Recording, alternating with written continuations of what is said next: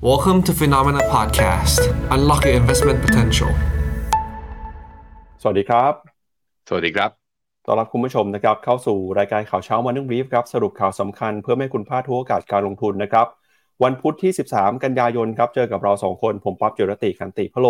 และพี่แบงค์เชนนนท์รัตน์การจันนันท์ครับ สวัสดีครับพี่แบงค์ครับ ครับ สวัสดีครับป๊อบครับ ครับก็เมื่อคืนนะครับ หลาย ๆ คนคงทราบข่าวไปแล้วกับการเปิดตัว iPhone รุ่นใหม่ iPhone 15 นะครับ ที่มีการเปลี่ยนแปลงครั้งใหญ่ แล้วก็มีการปรับปรุงนะครับ คุณภาพกล้องระบบประมวลผล วัสดุอุปกรณ์ต่างๆเนี่ยน่าสนใจมากๆเลยนะครับ พร้อมกับราคาที่สูงขึ้นมาด้วยนะครับ ก็เตรียมจะวางจำหน่ายอย่างเป็นทางการ 22 กันยายนนี้ แต่ปรากฏว่าเมื่อคืนนี้พอเปิดตัว iPhone รุ่นใหม่เนี่ยหุ้น Apple ไม่ได้ตอบสนองนะครับปรับตัวติดลบไปครับแล้วก็เป็นไปทั้งตลาดเลยนะครับในฝั่งของสหรัฐ ก็ส่วนใหญ่เนี่ยจะติดลบนะครับ สาเหตุสำคัญส่วนหนึ่งก็เป็นเพราะว่าตลาดคืนนี้ครับเฝ้ารอครับตัวเลขเงินเฟ้อที่จะประกาศออกมา แล้วก็มีความกังวลนะครับว่าตัวเลขที่จะเพิ่มขึ้นมาเนี่ยจะกดดันทำให้ธนาคารกลางสหรัฐใช้นโยบายการเงินเข้มงวดมากขึ้น พอเป็นแบบนี้นะครับ มีการปรับตัวขึ้นมาแข่งค่าของค่าเงินดอลลาร์ทำให้ตอนนี้ครับสินทรัพย์ต่างๆ เองก็มีการปรับตัวลดลงไป ก็เป็นปัจจัยที่ตอนนี้ต้องติดตามกันให้ดีนะครับ กับเรื่องของเงินเฟ้อสหรัฐครับ อือฮึครับผม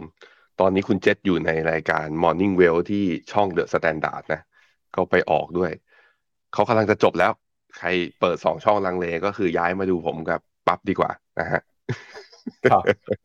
ก็อะนอกจากเรื่องของ Apple ไปแล้วนะครับ วันนี้เนี่ยก็มีข่าวที่น่าสนใจก็คือเรื่องของสหรัฐอเมริกาครับสหรัฐอเมริกานะครับยังคงเข้มงวดครับที่จะ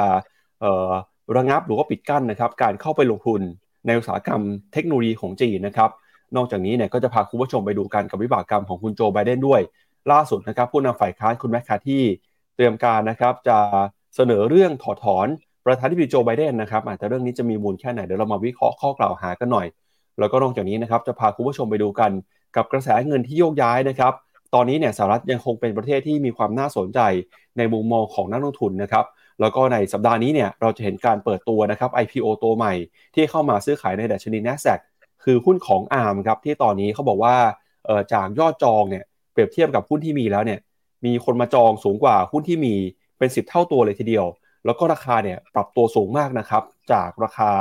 IPO อันนี้คือราคาคาดการณ์จากการเปิดตัวนะครับก็จะเป็นหุ้นแห่งปีอีกหนึ่งตัวครับที่มีมูลค่าการซื้อขายมีขนาดใหญ่ที่สุดของ IPO ในปีนี้เลยครับนอกจากนี้นะครับค่ำคืนที่ผ่านมามีปัจจัยเรื่องของราคาน้ำมันที่พุ่งสูงขึ้นมาด้วยครับพี่แบงค์ ราคาน้ำมันเนี่ยบวกขึ้นไปต่ออีก2%นะครับหลังจากที่กลุ่ม o p e ปเปิดเผยคาดการณ์ครับอุปทานการผลิตน้ำมันอาจจะตึงตัวมากขึ้นนะครับก็ปัจจัยนี้จะเป็นตัวซ้ำเติมเงินเฟ้อนะครับแล้วเดี๋ยวพาไปดูกันต่อกับเรื่องของเศรษฐกิจเวียดนาม แล้วก็วันนี้นะครับจะมีการประชุมคอรมอด้วย ตลาดหุ้นไทยก็รอลุ้นนะครับว่ารัฐบาลใหม่จะออกมาตรการกระตุ้นเศรษฐกิจอะไรออกมา ในการประชุมครั้งแรกนี้ครับ อือครับผม ก็เดี๋ยวเรามาดูกันตลาดหุ้นว่าเป็นยังไงกันบ้างในแต่ละตลาดนะก็น่าสนใจทีเดียว เพราะว่าถึงแม้ตลาดหุ้นสหรัฐจะมีการปรับย่อ แต่เช้านี้ก็คือว่าทางฝั่งเอเชียไม่ได้ย่อแรงตามพี่ปับ๊บเพราะนั้นก็น่าสนใจว่าตลาดกำลังจับตาประเด็นอะไรใหม่ๆ หรือเปล่านะครับครับก็วันนี้นะครับ สวัสดีคุณผู้ฟังที่อยู่ในคลับเฮาส์ด้วยนะครับ หลังจากเราหายไปหลายวันฮะเมื่อวานนี้ก็เพิ่งจะเจอวิธีเปิดห้องนะครับเพราะเขาอัปเดตระบบใหม่ เอ่อระบบมันมีการเปลี่ยนแปลงไปดูเหมือนจะใช้งานยากขึ้นนะครับ ก็ขอบคุณคุณผู้ชมที่ยังรออยู่แล้วก็กลับเข้ามาฟังกันเหมือนเดิมนะครับ ก็เนื้อหายังเข้มข้นแน่นอนเหมือนเดิมครับ ก็ไปดูกันกับที่ตลาดหุ้นสหรัฐก่อนครับ เมื่อคืนนี้ส่วนใหญ่ปรับตัวลดลงไปนะครับ โดยดัชนี S&P 500 ติดลบไป 0.5% NASDAQ ติดลบไป 1%เลยนะครับ ส่วนหุ้นขนาดกลางขนาดเล็ก Russell Small Cap 2,000 ติดลบไป 0.1% ดาวโจนส์ครับร่วงลงไปเล็กน้อยนะครับ 0.05%แล้วก็ Wix Index ดัชนีที่วัดค่าความผันผวน ตอนนี้เริ่มปรับตัวบวกขึ้นมาแล้วครับ บวกขึ้นมา 3%มาอยู่ที่ 14.23 จุดครับ ปัจจัยที่ตลาดหุ้นสหรัฐเฝ้ารอนะครับ หลังจากเมื่อคืนนี้คือคักกันกับการเปิดตัว iPhone รุ่นใหม่ แต่หุ้นของ Apple เนี่ยปรากฏว่าติดลบไป 1.7%แล้วก็มีหุ้นของ Oracle ด้วยนะครับ ที่ราคาหุ้นเมื่อวานนี้ก็ปรับตัวร่วงลงไป แรงเช่นกันครับ ติดลบไปนะครับ ประมาณ 13%เลยครับเป็นการปรับตัวลงมาแรงที่สุด ในรอบเกือบ20 ปีใน 1 วันเลยทีเดียวนะครับ สาเหตุก็มาจากเรื่องของผลประกอบการครับที่ออกมามีความน่ากังวล แล้วก็เดี๋ยวยังไงคืนนี้นะครับจับตากันกับตัวเลขเงินเฟ้อ CPI ของเดือนสิงหาคม ตลาดประเมินนะครับว่าจะออกมาอยู่ที่ระดับ 3.6%ครับเป็นการปรับตัวเพิ่มขึ้นมาจากเดือนก่อนหน้านะครับเดือนหน้าเออเดือนที่แล้วเนี่ยอยู่ที่ 3.2%เดือนนี้คาดว่าจะเพิ่มขึ้นมา 3.6% ถ้าเป็นแบบนี้นะครับอาจจะแสดงให้เห็นว่าเงินเฟอ้อที่ปรับตัวสูงขึ้นมา จะเป็นตัวกดดันให้ธนาคารกลางสหรัฐ ใช้นโยบายการเงินเข้มงวดมากขึ้น อย่างไรก็ตามนะครับตลาดยังคงมั่นใจว่าการประชุมในสัปดาห์หน้าของเฟดจะขึ้นดอกเบี้ยนะครับมีโอกาสน้อยมากครับ ส่วนใหญ่มองว่าจะคงดอกเบี้ยให้น้ำหนักถึง 93%ครับพี่แบงค์อืมเดือนกรกฎาเนี่ยตัวเงินเฟอ้ออยู่ที่ 4.7 ถ้าคาดการออกมาที่ 4.3 คือต่ำกว่าคาดแต่ยังไงก็แล้วแต่ตัวเงินเฟอ้อพื้นฐานเนี่ย เขาคาดว่าจะไม่ลดลงนะ ซึ่งจริง ๆ มันถ้าเป็นมันออนมันมันต่ำอยู่แล้วอยู่ที่ประมาณ 0.2 ถ้า 0.2 อย่างนี้ไปอีก 12 เดือนก็คือ 2.4 ก็แปลว่ามันลงมาอ่าจากจุดพีคเนี่ยก็ยังลงมาเรื่อยๆ แต่ถึง inflation target หรือว่าเป้าหมายเงินเฟอ้อของกรอบของอ่าธนาคารกลางหรือยังก็ต้องบอกว่ายังเพราะว่ากรอบเงินเฟอ้อของเขาอยู่ที่2%นะฮะนั้นมันจึงเป็นที่มาย้อนครับครับมันจะบอกว่าตัวเลขที่เราพูดไปเมื่อสักครู่นี้เนี่ยที่ผมบอกว่า เอ่อสามจุดหกเนี่ยสามจุดหกนี้เป็น CPI พื้นฐานเอ่อ CPI ทั่วไป แต่ที่พี่แบงค์บอกสี่จุดสามเนี่ยอันนี้เป็น CPI พื้นฐาน ไม่รวมราคาอาหารแล้วก็พลังงานใช่ใช่เป็น headline เป็นตัว headline ถูกต้องอ่าฮะถ้าเป็นอย่างนี้ก็คือต้องมาดู คือผมคิดว่ามันยังมีเซอร์ไพรส์อยู่ล่าสุดเมื่อวานนี้ผมก็นั่งดู เปิดหน้าจออ่าเปิดข่าวบูมเบิร์กทิ้งไว้ มี Chief Economist จาก JP Morgan Asset Management ไม่ใช่บริษัทหลักทรัพย์นะ เป็นไอตัวบลจที่ทำกองทุนเนี่ย ก็ออกมาบอกว่ามีโอกาส likely ว่ามีโอกาสเป็นไปได้ว่าอเมริกาจะเข้า recession ในไตรมาสหนึ่งปีหน้านี้เลยอะก็ยังมีคนเห็นอย่างนั้นอยู่ถึงแม้ว่า อย่าง Goldman Sachs เองเนี่ยอ่าชิปไอทางฝั่ง paper research จะออกมาแล้วว่าลดโอกาส recession ล่าสุด CEO คุณโซโลมอนก็ออกมายืนยันแล้วว่าโอกาสในการเกิด recession น้อยลงไปเยอะมาก แต่ก็ยังมีบางแคมป์บางเจ้าอยู่ที่ยังคอเรื่องนี้ เพราะฉะนั้นมีความเห็นสวนทางกันในหลายๆมิติ เราเห็นแล้วดอลลาร์แข็ง hedge fund กำลัง short อยู่ bond yield ดีดขึ้นมาเหมือนจะทำจุดสูงสุด แต่ hedge fund ก็ยัง short อยู่ Goldman Sachs บอกว่าไม่เกิด recession แล้ว JP Morgan บอกยังจะเกิดอยู่และเอาโอกาสสูงด้วยในไตรมาสหนึ่งปีหน้า โอ้ตลาดสับสนสิ้นดีนะฮะอะเราไปดูกราฟฮะตัว Dow Jones เนี่ย sideway ไม่มีอะไร แต่ว่าตัวที่ลงปรับฐานลงมาหนักคือ NASDAQ ร้อย NASDAQ ร้อยเนี่ยลบลงมาประมาณลบ 1.1%เราไปดูกันหน่อยครับว่าตัวไหนลงเยอะ ก็มีเทสลาครับ หลังจากที่ดีดขึ้นไปค่อนข้างแรงนะ เมื่อวัน จันเนี่ยบวกขึ้นไป 10%เมื่อวานนี้ย่อลงมาประมาณลบ 2.2 Netflix ลบ 2.4 มีตัว Broadcom ลบ 1.7 Texas Instrument ลบ 1.4 แล้วก็ 2 ตัวใหญ่ในตลาดนะ จริงๆ คือ Magnificent Seven หรือ 7 นางฟ้าเนี่ยลบทุกตัว ลบทุกตัว Apple ลบ 1.7 ทั้งทั้งที่เปิดตัว iPhone ออกมานะ แต่ว่าถ้าลองไปดูคือราคาไอตัวหุ้น Apple ที่ลงนักวันที่เปิดตัว iPhone รุ่นใหม่เนี่ย ไม่น่าแปลกใจพี่ปับ๊บ เพราะว่านับตั้งแต่ iPhone รุ่น 11 นะ iPhone 11 เป็นต้นมาเนี่ยวันเปิดตัวคือราคาย่อกันทั้งหมดเลย แต่ก็อย่างที่เราเห็นก็คือ หลังจากนั้นถ้ายอดขายมันมา ตลาดก็อาจจะโอยังโอเคกว่า ซึ่งก็ต้องบอกอย่างนี้ว่าราคาเปิดตัวของ Apple เนี่ยราคาเฉลี่ยแล้วมากกว่าการเปิดตัวของราคารุ่นไอตัว iPhone 14 เนี่ยประมาณ 9%งั้นขอแค่ยอดขายไม่โตนะ ขอแค่ยอดขายเท่าเดิมอะ แค่นี้ก็คือกำไรก็อาจจะเพิ่มขึ้นแล้วด้วยเช่นเดียวกันอะก็ต้องมารอดูกันนะฮะอะไปดูภาพใหญ่กันต่อครับดอลลาร์อินเด็กซ์ตอนนี้ก็คือลงมาอ่อนค่าเบาๆนะอยู่ที่ 104.5 ก็ยังอยู่ในโซนแข็งค่าและยืนเหนือเส้นค่าเฉลี่ย 20 วันVIX Index อยู่ที่ประมาณ 14 จุดก็อยู่ในกรอบต่ำสุด ก็คืออยู่ในโซนล่างอยู่เนี้ยในโซนที่ยัง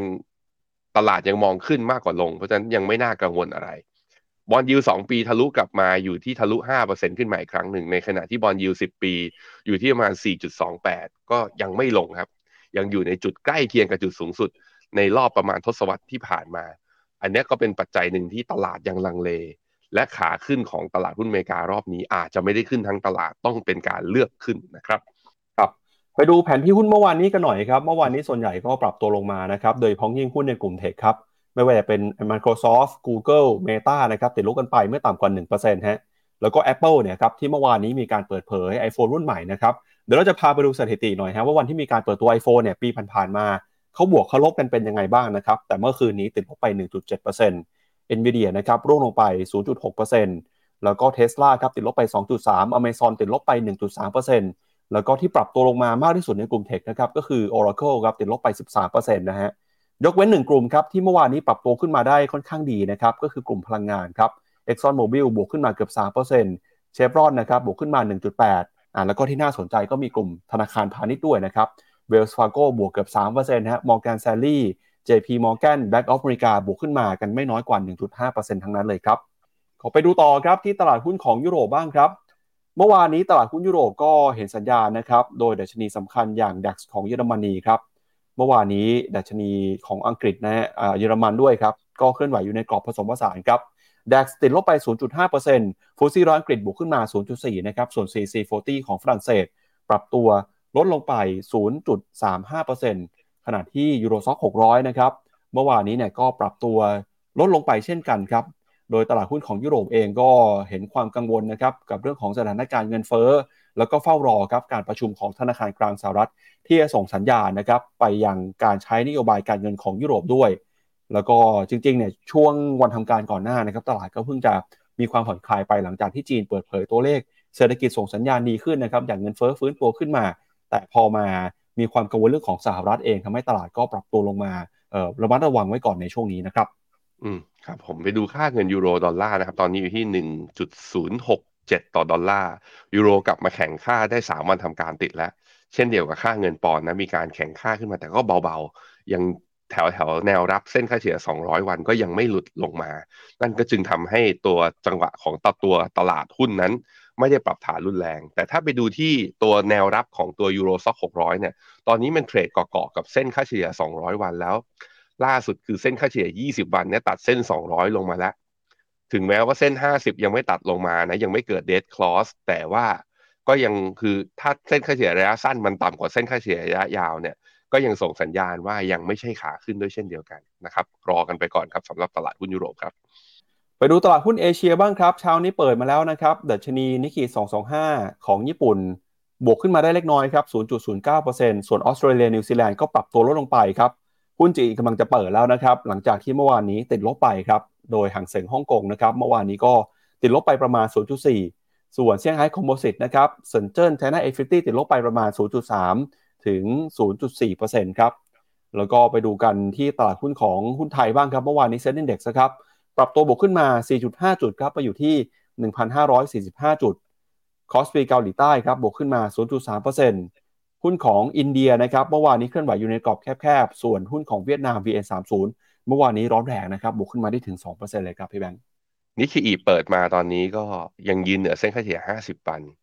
แต่ว่าอย่างที่บอกไปนะว่านิเคอีเนี่ยคือ upside เนี่ย ถ้ายังไม่ผ่านตัว high เดิมข้างบนขึ้นไปก็ต้องต้องระมัดระวัง แล้วยิ่งตัว TOPIX ซึ่งเป็นดัชนีที่มีหุ้นตัวเล็กอยู่ข้างในเนี่ย outperform ด้วยคือแสดงว่าการลากหุ้นรอบนี้คือไม่ได้ลากตัวใหญ่แล้วมาลากตัวเล็กแทนต้องระวังหน่อยนะฮะ จะเป็นขาขึ้นในระยะยาวหุ้นตัวใหญ่ต้องวิ่งไปด้วยนะครับ KOSPI ของเกาหลีเนี่ยเมื่อวานนี้ลบลงมาประมาณ 0.79%เช้านี้เปิดมาบวกนะ 0.3 ก็ลดค่าอ่ายืนเหนือเส้นค่าเฉลี่ย 20 วัน ก็ยังพอสู้ได้อยู่ ยังพอสู้ได้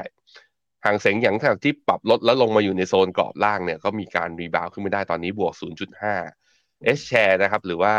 ห่างเสง China Enterprise บวกได้ 0.6 ในขณะที่ CSI 300 ยังไม่เปิดเอ่อ ดัชนีหุ้นจีนทั้ง 3 ตัวเนี่ยยังอยู่ในกรอบล่างของแนวรับสำคัญ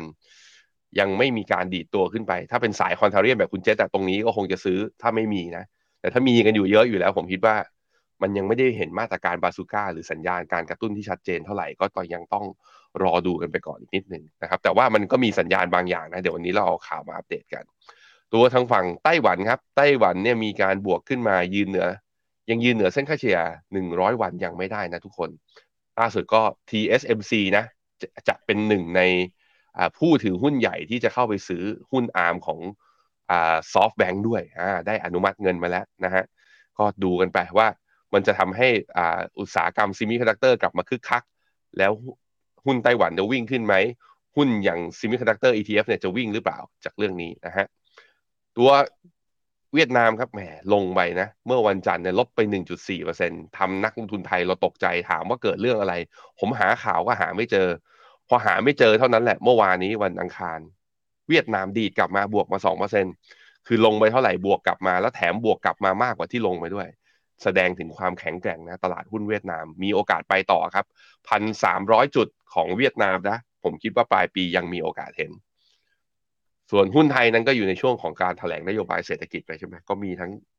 เอ่อที่ฝ่ายค้านก็ยังตั้งข้อสงสัย แต่มาตรการหลาย ๆ อย่างนะก็ออกมาเนี่ยก็คือผมคิดว่าเป็นมาตรการที่ถ้ามีความชัดเจน แล้วน่าจะกระตุ้นบรรยากาศการลงทุนและเรียกความเชื่อมั่นได้ก็ต้องรอกันต่อไป เมื่อวานนี้หุ้นไทยบวกขึ้นมา 4.5%นะครับในตัวอีกตัวหนึ่งครับดัชนี Sensex ของอินเดีย Sensex ของอินเดียเนี่ยเมื่อวานนี้วิ่งขึ้นไปเนี่ยพยายามชนและทดสอบ high เดิมเมื่อตอนวันที่ 20 กรกฎายังไม่ผ่าน แต่ผมให้ดูตัวนี้ ถ้าเป็นหุ้นตัวใหญ่ของอินเดียเราอยู่อีกตัวหนึ่งคือ Nifty 50 Nifty 50ให้ดูฮะ Nifty 50เนี่ย เมื่อวานนี้พยายามขึ้นไปทะลุเหนือ20,000จุดเป็นครั้งแรก20,000จุดเนี่ยลองย้อนดูไกลๆนะ นี่คือ all time high ฮะ ทุกคน อินเดียนี่ โอ้โห จะไปถึงไหนเนี่ย จะไปถึงไหน ถ้าผ่านตัวสองหมื่นขึ้นไปนะ เรียกความเชื่อมั่นได้นะ ประชุม G20 ก็เล่นบทกลายเป็นพี่ใหญ่ของ global south เพราะว่าสีจิ้นผิงไม่อยู่ไง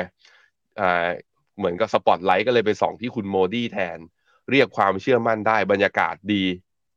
ตลาดหุ้นก็มีความมั่นใจ แถมยังทำออทามไฮอีก ดูไปได้ต่อนะสำหรับตลาดหุ้นอินเดีย ใครแบบสนใจก็ค่อยๆ แยบค่อย ๆ ทยอยเข้าไปนะครับ กลับไปดูต่อครับที่ราคาสินค้าโภคภัณฑ์นะครับ ราคาทองคำราคาน้ำมันครับ เมื่อคืนนี้ราคาทองคำนะครับ ซื้อขายกันอยู่ที่ 1,912 ดอลลาร์ต่อทรัลล์นะครับ ตัวเลขล่าสุดเนี่ยราคาทองคำก็ปรับตัวลงมาอย่างต่อเนื่องเลยนะครับ ก็ทองคำครับเฝ้ารุ้นนะครับ คืนนี้ตัวเลขเงินเฟ้อครับที่จะส่งผลต่อแนวโน้มของราคาทองคำตอนนี้เนี่ยราคาทองคำลงมาทำจุดต่ำสุดนะครับในรอบประมาณ 2 สัปดาห์เลยทีเดียวครับ ขณะที่ทิศทางของราคาน้ำมันนะครับราคาน้ำมันก็ปรับตัวเดินหน้าครับโดยราคาน้ำมันดิบ WTI นะครับซื้อขายอยู่ที่ 89 ดอลลาร์ส่วน Brent นะครับ 92 ดอลลาร์ต่อบาร์เรลครับราคาน้ำมันปรับตัวบวกขึ้นมา หลังจากที่ o p e ปนะครับเปิดเผยคาดการณ์ว่า supply ต่อไปในอนาคตเนี่ยจะมีโอกาสตึงตัวมากขึ้นอีกนะครับก็เป็นแรงหนุนทำให้ราคาน้ำมันบวกน้ำมันบวกแบบนี้นะครับ ตลาดกังวลว่าเงินเฟ้อจะพุ่ง เงินเฟ้อพุ่ง เฟดใช้นโยบายการเงินเข้มงวด ดอลลาร์แข็งเข้ามากดดันทองคำก็เป็นปัจจัยที่ส่งผลสอดคล้องกันนะครับในแต่ละสินทรัพย์ในช่วงนี้ครับ ราคาทองร่วงลงมาเนี่ย ก็อย่างที่เห็นนั่นแหละ ก็คือถ้าดอลลาร์มันยังแข็งอยู่เนาะแล้วทองมันจะวิ่งขึ้นไปได้ยังไง ล่าสุดก็ลงมาต่ำกว่าเส้นค่าเฉลี่ยหนึ่งสองร้อยวันอีกครั้งหนึ่งแล้วก็ต่ำกว่าเส้นค่าเฉลี่ยระยะสั้นด้วยโมเมนตัมกดเป็นขาลงอีกรอบหนึ่งแล้วแถมได้เซลล์สัญญาณจาก ACD ด้วย เพราะฉะนั้นโลเดิมของวันที่ 18 สิงหา แถวแถวหนึ่งพันแปดร้อยแปดสิบหกมีโอกาสเห็น มีโอกาสเห็นนะครับ ตัวราคาน้ำมันยังไปต่อพี่ปั๊บเนี่ยเดี๋ยวตลาดจะกลับมากังวลเงินเฟ้อกันอีกแน่ ๆ เลย เรามัดระวังกันด้วยว่า ขาขึ้นในอเมริการอบนี้อาจจะไม่ได้ขึ้นชันๆนะจะขึ้นสลับฟันปลากันไป เพราะว่านี่แหละเรื่องราคาน้ำมันซึ่งจะไปทำให้มุมมองเงินเฟ้อ และมุมมองการขึ้นดอกเบี้ยนั้น ตลาดเฟดอาจจะยังส่งสัญญาณขึ้นดอกเบี้ยเข้มๆเพราะกังวลเรื่องนี้อยู่ แล้วจะไปไหนได้ ตัว WTI เนี่ย ก็จะมีแถวแถวต้านเดิมที่ราคาน้ำมันเนี่ยขึ้นไปชนแถวแถวนั้นสองรอบเมื่อตอนปลายเดือนอะไตรมาสสี่ปีสองพันยิบสองคือแถวแถวเก้าสิบสามเหรียญตรงโซนนี้ก็จะเป็นโซนสำคัญ ถ้าทะลุผ่านได้อีกนะ โอ้โห ตลาดอาจจะมองกันแถวร้อยเหรียญนะครับ ตัวเบลนด์ก็คล้ายๆกันครับ แต่ว่าเบลนด์เนี่ยราคามันจะสูงกว่าตัว WTI อยู่สักประมาณสองถึงสามเหรียญเนาะ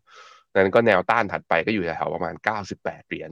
ก็จะมีโอกาสทะลุได้เหมือนกัน คราวนี้ไปตรงนี้มีโอกาสจะทะลุขึ้นไปเกินร้อยเหรียญได้ไหม ผมคิดว่าอาจจะยากหน่อยเพราะนี่ ถ้าดูจากตัว Daily Chart เนี่ย RSI เนี่ยขึ้นมาในอ่าอยู่ในโซน Overbought แล้วระดับหนึ่ง แล้วก็ถ้าราคาน้ำมันจะดีขึ้นไปอย่างนั้นจริง ถ้าในแง่ของ supply นะเราอาจจะต้องเห็น OPEC Plus แบบลดกำลังการผลิตเพิ่มเติม ซึ่งผมคิดว่าน่าจะยากอยู่ น่าจะยากอยู่ณตรงนี้แล้วนะครับครับเอาละครับ มาดูกันกับข่าวใหญ่ของเรานะครับ เรื่องการเปิดตัวโทรศัพท์ Apple iPhone 15 ครับ วันนี้ชวนคุณผู้ชมตอบคำถามกันหน่อยแล้วกันครับพี่แบงค์เอ่อใครที่ดู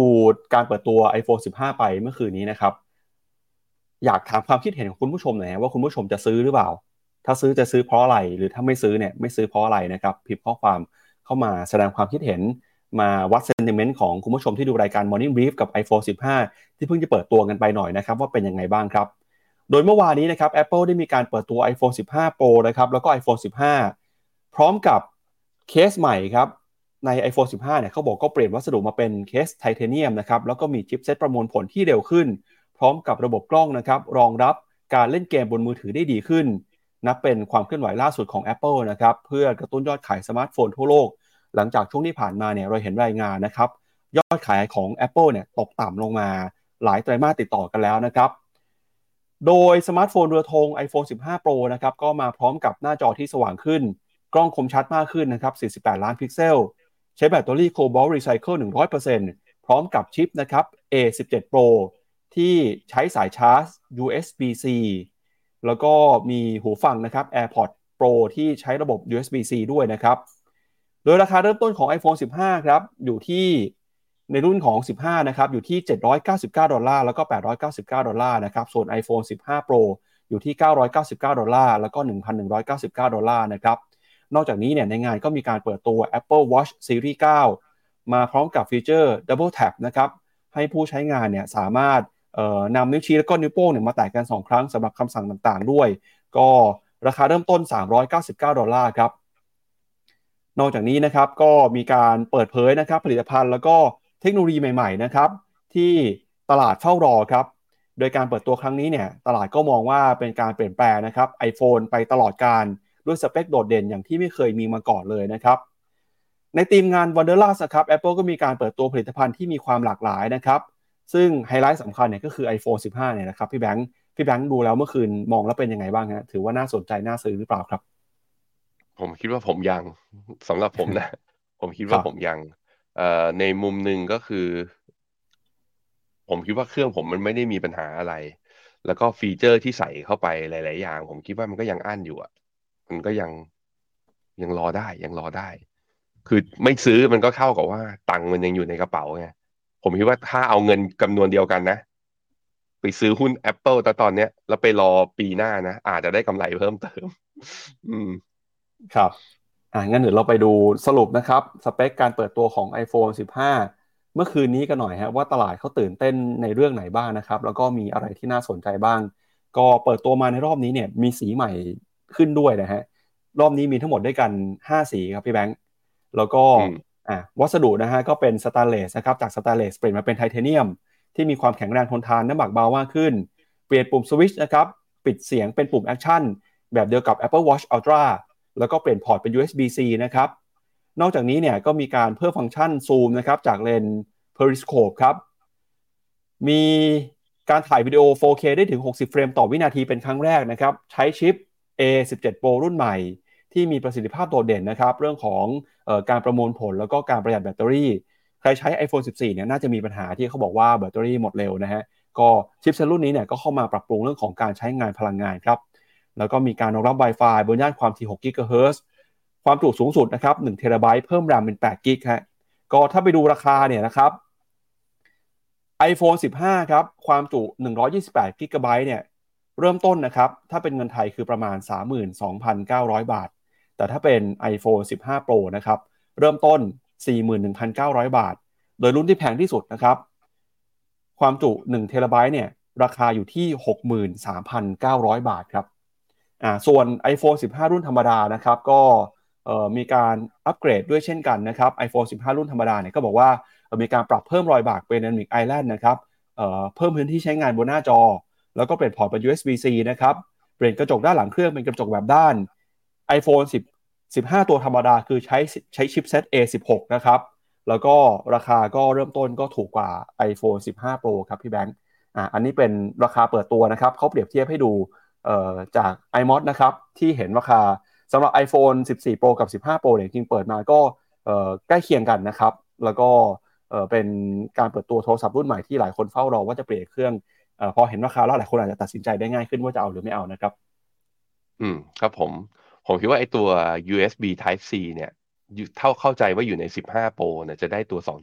2.0 ก็คือความเร็วจะเท่า Lighting ตัวเดิมที่อยู่ใน 14 แล้วก็อยู่ในรุ่นก่อนหน้านี้ คืออยากได้มากกว่าคือเนี่ยอย่างเงี้ย iPhone ชอบอั้นอะไรแปลกๆเงี้ยครับคือก็ไม่เข้าใจก็ไม่เข้าใจ ส่วนเรื่องว่าคือขนาดจอเท่าเดิม แต่พอไปใช้ไทเทเนียมอะ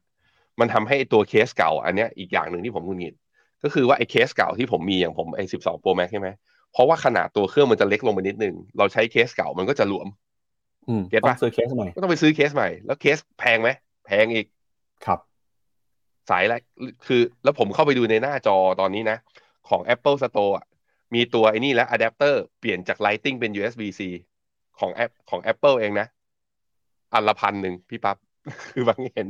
เห็น Apple ขายของพ่วงบางอย่างแล้วอือหือคันอะมันแบบอยากด่า แต่ก็นะ คนซื้อก็ซื้อเพราะเทคโนโลยี คนซื้อก็ซื้อเพราะแบรนด์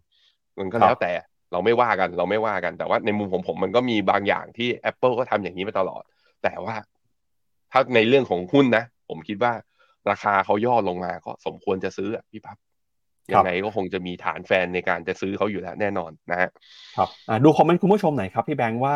คุณผู้ชมที่ดูรายการเราจะซื้อ iPhone 15 หรือเปล่านะครับจริงๆผมจำได้ปีที่แล้วตอนเปิดเปิดตัว iPhone 14เนี่ยหลายคนก็บอกว่าราคานี้แพงนะครับ แต่ก็เห็นหลายคนก็ตัดสินใจตัดใจซื้อเหมือนกัน ปีนี้ก็แพงเหมือนเดิมฮะแต่ก็จะซื้อหรือไม่ซื้อเนี่ยดูเดี๋ยวไปดูคอมเมนต์หน่อยครับว่าซื้อกันหรือเปล่าครับ นี่คุณนี่เขายุ คุณจาวิสเขาบอกว่า ผมวิจารณ์อย่างเงี้ย ผมถามแม่บ้านหรือยังผมวิจารณ์เนี่ยดักแม่บ้านไว้ จะได้รู้ไง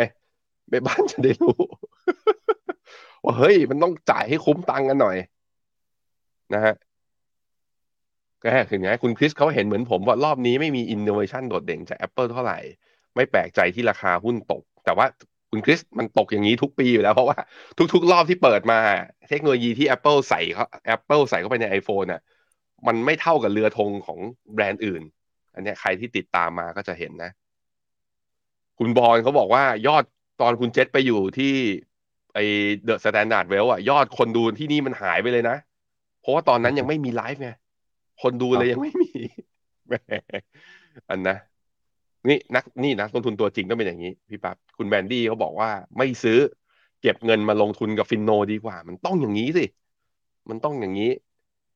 นะฮะมีใครอีก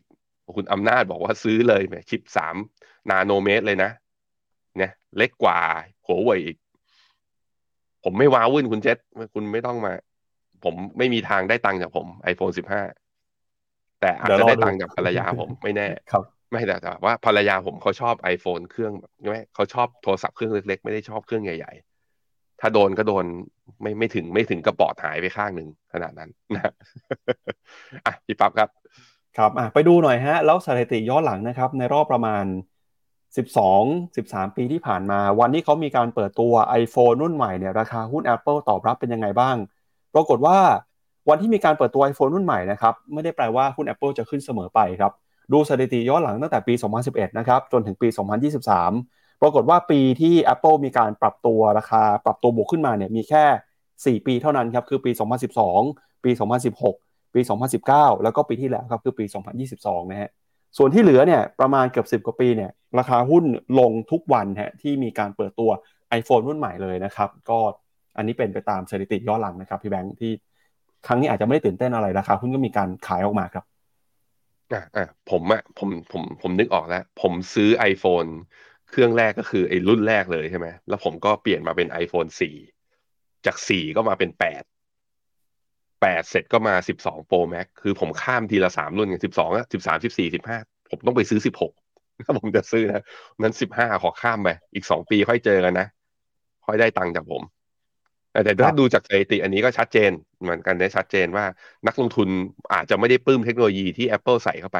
ส่วนเรื่องราคามันแพงทุกอันอยู่แล้ว แต่เป็นเวลาเขาเทียบกันน่ะคนที่เป็น nerdy หน่อยนะ หรือว่าแบบเป็น tech จ๋าเลยอะก็จะแบบมา compare เทคโนโลยีที่ใส่เข้าไปมันคุ้มค่าหรือไม่ อันนั้นมันเรื่องหนึ่งถ้ามองที่ความคุ้มค่าก็ต้องบอกว่า iPhone เนี่ยหรือว่า Apple เนี่ยพยายามอั้นไม่ได้ใส่เทคโนโลยีตัวสุดในตัวเรือธงของตัวเองมาตลอดแต่ก็ไม่เป็นไรฮะ ก็แล้วแต่ศรัทธาแล้วก็แล้วแต่กำลังทรัพย์ของแต่ละคนนะครับครับนี่นี่ก็นี่นี่ผมชอบ comment นี้ คุณชัชดาเขาบอกไม่ซื้อเพราะกองภาษีรออยู่แม่ต้องเอาไปลดหย่อนภาษีถูกต้องนะฮะอืมแล้วเดี๋ยวรอนี่ไงเงินดิจิตอลวอลเล็ตได้ส่วนลดตั้งหมื่นหนึ่งแล้วค่อยเอามาซื้ออีกทีนะฮะใช้ได้ไหมไม่อันนี้ไม่รู้เงินดิจิตอลวอลเล็ตได้มาจะซื้อมือถือได้ไหมไม่รู้เหมือนกัน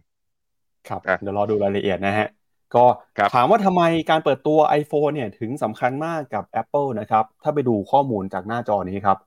รายได้ของ Apple ครับ 48%ครับมาจากยอดขาย iPhone นะครับรองลงมาเนี่ยก็คือรายได้จากการบริการประมาณ 25%ส่วนอุปกรณ์ต่างๆเนี่ยนะครับพวกอุปกรณ์สวมใส่สัดส่วนอยู่ที่ประมาณ 10% Mac นะครับ 8%แล้วก็ iPad เนี่ยอยู่ที่ประมาณ 7%ครับ ก็ตอนนี้ Apple iPhone เนี่ยคือสินค้าหลักเลยนะครับ ที่เป็นแหล่งรายได้ของ Apple ครับ เพราะฉะนั้นเนี่ย iPhone จะยอดขายดียอดขายไม่ดีเนี่ยส่งผลต่อราคาหุ้นของ Apple อย่างแน่นอนนะครับ แล้วก็ถ้าคุณผู้ชมสนใจครับอยากจะลงทุนในหุ้น Apple นะครับถ้าหากว่าอยากจะลงทุนผ่านกองทุนรวม ตอนนี้มีกองทุนไหนบ้างครับพี่แบงค์ที่มีสัดส่วนลงทุนใน Apple สูงๆนะครับฟิโนเมนาก็มีข้อมูลมาให้ดูด้วยเช่นกันครับ ไปดูหน่อยว่าเป็นยังไงบ้างครับอะครับผม ถ้าเอาแบบหลักประมาณว่าหนักๆเลยนะ Apple 25%พอร์ตนี่ไปนี่เลย East Spring US Tech ลงทุนในหุ้นเทคขนาดใหญ่ในสหรัฐ แล้วถือ Apple ตัวเดียว 25%นี่ใหญ่มากนะ เยอะมาก ลองลงมาก็คือ SCB ตัว NASDAQ ทั้งตัวที่เป็นคลาสซื้อปกติแล้วก็ SSF นะ สามารถซื้อได้มี Apple อยู่ประมาณ 11.28%ก็คือเวทตามพอร์ต NASDAQ นี่แหละ แล้วก็มีตัว KFG Tech ของกรุงศรีจะมี Apple อยู่ 10.13 แล้วก็ m e g a t e n เนี่ยตัวโปรดของผมนะ มีทั้ง S M F R M F ด้วย มีอยู่ประมาณ 9.48 จริงๆ m e g a t e n เนี่ยมีหุ้น 10 ตัวก็คือหารกันไป หารเอาหาร 10 ไปก็คือตัวละประมาณ 9.5 อยู่ที่ประมาณนี้ แล้วก็มี M Meta ที่เป็น Metaverse นะตี Metaverse ก็มี Apple ด้วยเพราะว่าเดี๋ยว Apple จะออก Vision Pro นั่นก็อีกหนึ่ง Metaverse อีกโลกหนึ่งที่น่าจะโอ้โหแหมน่าจะดันราคาได้เยอะแน่ๆคงมีคนซื้อถึงแม้หลักแสนขึ้นไป 8%ครับ แล้วก็มี KT Op ของบลจกรุงไทย เป็นลงทุนในหุ้นต่างประเทศที่เป็นสายเทคโนโลยีก็มีอยู่ 7.98%ไปเลือกได้อยากได้เยอะๆนะไปนู่นเลย East Spring US Tech นะครับ ครับอ๋ออันนี้เป็นเรื่อง Apple ครับ เดี๋ยวไปดูราคา Apple หน่อยว่าเป็นยังไงบ้างครับ หลังจากปรับตัวลงมาเมื่อคืนนี้นะครับ มีความน่ากังวลหรือว่าสัญญาณอะไรที่น่าสนใจหรือเปล่าครับ อะก็เมื่อวานนี้ปรับตัวย่อลงมาลบ 1.7%ได้เซลล์ซิกแนลลงมาพี่ปั๊บเพราะฉะนั้นแถวแถวโลเดิมกับตรงแนวรับ 61.8 คือ 169 ตรงเนี้ยน่าสน โลเดิมคือแถวแถว172 เห็นสองโซนนี้ ผมคิดว่าผมจะซื้อ ถ้าจะยอมใส่ใส่เงินไปเยอะกว่าราคา iPhone ด้วยกล้าซื้อ ถ้าเป็นหุ้นนะกล้าซื้อ ถ้าเป็น iPhone รอก่อนครับผม ครับก็ iPhone ครับ มีความสำคัญกับรายได้ของ Apple นะครับ แต่อย่างไรก็ตามเนี่ยช่วงสัปดาห์ที่ผ่านมา เราเห็นราคาของ Apple เนี่ยปรับตัวลงมา เพราะว่ากังวลครับเรื่องของมาตรการจากจีนนะครับที่เตรียมจะสั่งห้ามเจ้าหน้าที่แล้วก็บุคคลของรัฐนะครับไม่ให้ใช้โทรศัพท์มือถือ โดยพ้องยิ่ง iPhone นะครับในสถานที่หรือพื้นที่การทำงานที่เกี่ยวข้องกับราชการครับก็ตอนนี้นะครับความตึงเครียดระหว่างจีนกับสหรัฐเนี่ยยังคงมีอยู่ในเรื่องของเทคโนโลยีครับล่าสุดเมื่อวานนี้สำนักข่าว CNBC เขาเปิดเผยว่า คณะกรรมาการสภาผู้แทนราษฎรของสหรัฐเนี่ยก็มีการตั้งคณะกรรมการเพื่อจะพิจารณานะครับจำกัดการลงทุนภาคเทคโนโลยีในจีนด้วยครับ เรื่องนี้นะครับมีความสำคัญเพราะว่ามาตรการนี้เนี่ยจะไปครอบคลุมครับเรื่องของกองทุนในพ้องยิ่ง กองทุนบำเหน็จบำนาญกองทุนที่เกี่ยวข้องกับหน่วยงานภาครัฐของสหรัฐอเมริกา เขาจะห้ามนะครับไม่ให้ไปลงทุนในอุตสาหกรรมเทคโนโลยีของจีนครับไม่ว่าเป็นอุตสาหกรรม AI อุตสาหกรรม ชิปเซตเซมิคอนดักเตอร์นะครับรวมไปถึงอุตสาหกรรมต่างๆ ที่เกี่ยวข้องเอเพื่อที่จะนำไปสู่การป้องกันเงินของสหรัฐครับไม่ให้เข้าไปสนับสนุนนะครับภาคธุรกิจภาคเทคโนโลยีของจีน เพราะเขากังวลครับว่าภาคธุรกิจภาคเทคโนโลยีเหล่านี้เนี่ยจะมีส่วนช่วยนะครับสนับสนุนพรรคคอมมิวนิสต์ในการทำสงครามกับไต้หวันครับ มุมมองของสสแต่ละคนนะครับ ก็แสดงถึงความน่ากังวลครับ ไม่ว่าเป็นสสไมค์ กัลลาเกอร์นะครับที่ออกมาบอกว่าตอนนี้เนี่ยมีความเสี่ยงที่ เงินจำนวนมากของสหรัฐอเมริกาจะเข้าไปสนับสนุนนะครับ กลยุทธ์เรื่องของการลงทุนแล้วก็เรื่องของปฏิบัติการทางทหารของจีนนี่เขาจะไปบุกรุกไต้หวันนะครับ ขณะที่กองทุนบำเหน็จบำนาญข้าราชการของสหรัฐเนี่ยก็มีเงินจำนวนหนึ่งนะครับที่เข้าไปลงทุนในหุ้นจีน ไม่ว่าจะเป็นหุ้นในกลุ่ม AI นะครับเทคโนโลยีชิปเซตเซมิคอนดักเตอร์ด้วย ซึ่งก็เป็นการสร้างความกังวลเรื่องของ national security หรือว่าความมั่งคั่งของชาตินะครับ นอกจากนี้ก็มีสสบางท่านก็บอกว่า ถ้าหากว่าสงครามระหว่างจีนกับไต้หวันเกิดขึ้นเนี่ยจะเกิดความเสียหายครั้งใหญ่ เพราะฉะนั้นสหรัฐนะครับก็ต้องป้องกันแล้วก็ไม่ให้เงินของสหรัฐอเมริกาไปอยู่ในมือของคนที่จะก่อสงครามได้ แต่คำถามใหญ่ก็คือตอนนี้ครับบรรดาบริษัทในวอลสตรีทเนี่ยเขาพิจารณาว่าการเข้าไปลงทุนหรือว่าเข้าไปซื้อหุ้นจีนเนี่ยจะเป็นส่วนหนึ่งในการสนับสนุนนะครับการทำสงครามหรือเปล่า ซึ่งตอนนี้ก็มีความเห็นที่แตกต่างกันนะครับ แต่ความพยายามของสสสหรัฐเนี่ยก็พยายามจะตอบโต้ แล้วก็ใช้เรื่องนี้มาเป็นข้ออ้างในการห้ามลงทุนในบริษัทของจีนที่เกี่ยวข้องกับเทคโนโลยีครับพี่แบงค์อืมครับผมเป็นทั้งสองทางนะอ่าอเมริกาก็นำเข้าสินค้าจากจีนลดลง ตอนนี้จีนไม่ใช่คู่ค้าเบอร์หนึ่ง ในขณะเดียวกันคือจีนก็นำเข้าจากสินค้าอเมริกาลดลงด้วยเช่นเดียวกัน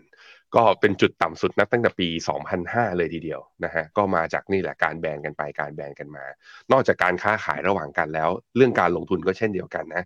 คืออเมริกาไปลงทุนจีนลดลง คนจีนก็ไปลงทุนในอเมริกาคือก็ลดลงด้วยเช่นเดียวกัน เป็นจุดต่ำสุดนับตั้งแต่ย้อนกลับไปคือปี 2010 ทีเดียวคือ 12 ปีที่ผ่านมา นั่นก็การที่เม็ดเงินลงทุนระหว่างกันมันลดลง แต่จำนวนเงินลงทุนระหว่างไอ้แบบว่าที่มีอยู่ในโลกนั้นน่ะมันไม่ได้ลดลง นั้นมันจึงเปิดโอกาสให้ตลาดอื่นๆ ที่ไม่ได้เป็นคู่ขัดแย้งของสองตลาดนี้ มันก็เลยเกิด rising ของ new economy ขึ้นมา ไม่ว่าจะเป็นเวียดนาม หรืออาจจะเป็นอินเดียที่เพิ่งจะเสร็จการประชุม G20 ไปก็ได้อะเดี๋ยวเราไปดูข้อมูลเพิ่มเติมกันอะพี่ปั๊บครับ ครับ ก็เอาไปดูข้อมูลเพิ่มเติมหน่อยนะครับ เรื่องของการจำกัดการลงทุนนะครับ ระหว่างสหรัฐอเมริกากับจีนว่าตอนนี้เป็นยังไงบ้างครับ ก็มีข้อมูลที่น่าสนใจเพิ่มเติมนะครับเอ่อเป็นข้อมูลตัวเลขครับ การลงทุนนะครับ ในช่วงที่ผ่านมา เราจะเห็นนะครับว่านักลงทุนเนี่ยตอนนี้ก็มีความคาดหวังนะครับเรื่องของเศรษฐกิจจีนที่ฟื้นตัว แต่ปรากฏว่าพอตอนนี้พอเศรษฐกิจจีนส่งสัญญาณชะลอตัวเขาก็เลยหลีกเลี่ยงนะครับลงทุนในตลาดหุ้นจีนครับก็ตลาดหุ้นจีนตอนนี้โดนสองทางนะครับหนึ่งคือการกำกับนโยบายการใช้นโยบายของภาครัฐ กับอีกเรื่องหนึ่งก็คือในฝั่งของนักทุนทั่วไปเองเนี่ยหรือว่าในบรรดาผู้จัดการกองทุนเองก็มีความกังวลนะครับในเรื่องของเศรษฐกิจจีนเช่นกัน ถ้าไปดูข้อมูลครับของ Bank of America เนี่ยล่าสุดเข้ามาเปิดเผยนะครับว่าออตอนนี้นักทุนเนี่ยเขาพยายามจะหลีกเลี่ยงครับลงทุนในตลาดหุ้นจีน เพราะว่ามีความกังวลเรื่องของเศรษฐกิจจีนที่ส่งสัญญาณชะลอตัวนะครับ Bank of America ครับเขาออกมาพูดแบบนี้ฮะเขาบอกว่า ตอนนี้เนี่ยตลาดนะครับมีความกังวลกับทิศทางเอ่อเซนติเมนต์ที่เกิดขึ้นในตลาดหุ้นจีนมีความเสี่ยงนะครับเขาให้น้ำหนักประมาณ 74%เลยครับ ที่จะเห็นเศรษฐกิจของจีนเข้าสู่ภาวะชะลอตัวนะครับ ตอนนี้เนี่ยเศรษฐกิจของสหรัฐมีความแข็งแกร่งมากกว่าเม็ดเงินจำนวนหนึ่งนะครับก็เลยมีการโยกย้ายย้ายเงินลงทุนจากจีนกลับเข้ามาสู่สหรัฐนะครับ แล้วก็เราจะเห็นว่า EPS ครับที่ถูกปรับประมาณการเนี่ยในฝั่งของจีนนะครับก็ถือเป็นหนึ่งในประเทศที่ถูกปรับลดประมาณการลงมากที่สุดด้วยเช่นกันนะครับ ก็เป็นการสะท้อนให้เห็นถึงความกังวลนะครับที่มีต่อตลาดหุ้นจีนในช่วงนี้ด้วยครับพี่แบงค์ อืม ครับผม ก็ท้าทายครับ จีนหาตลาดส่งออกเนี่ยตลาดใหญ่สุดก็ไม่เอาเขาใช่ไหมก็ต้องไปหาตลาดอื่น แต่โลกอยู่ในภาวะที่คือฟื้นจากโควิดมาเนี่ยการชะลอแบบว่าการเติบโตของเศรษฐกิจเอง มันเป็นแค่ช่วงสั้นๆ จากการที่คนอั้นแต่หลังจากนั้นเศรษฐกิจก็ไม่ได้เติบโตตามคาด พอไม่ได้เติบโตตามคาดจีนจำเป็นต้องหาตลาดใหม่ พอหายังไม่ได้มันก็แปลว่ากำไรที่คาดการว่าจะได้เยอะๆก็ไม่ได้ พอไม่ได้เสร็จนักวิเคราะห์ก็มาเนี่ยปรับประมาณการลดปรับประมาณการคาดการกำไรลงมาอีก อย่างล่าสุด CSI 300เนี่ยในช่วงหนึ่งเดือนที่ผ่านมานะมีการลดไอตัวกำไรอะปรับเป้านะนักวิเคราะห์ปรับเป้าลดกำไรไปลบ 2.9%แทบจะเยอะที่สุดเลย มีเวียดนามเนี่ยมีลดลงมากเหมือนกันแต่เวียดนามเนี่ยโกรดเขาสูงมาตั้งแต่ year to date เนี่ยมาแต่ว่าจีนเนี่ยมีการหันมาอย่างนี้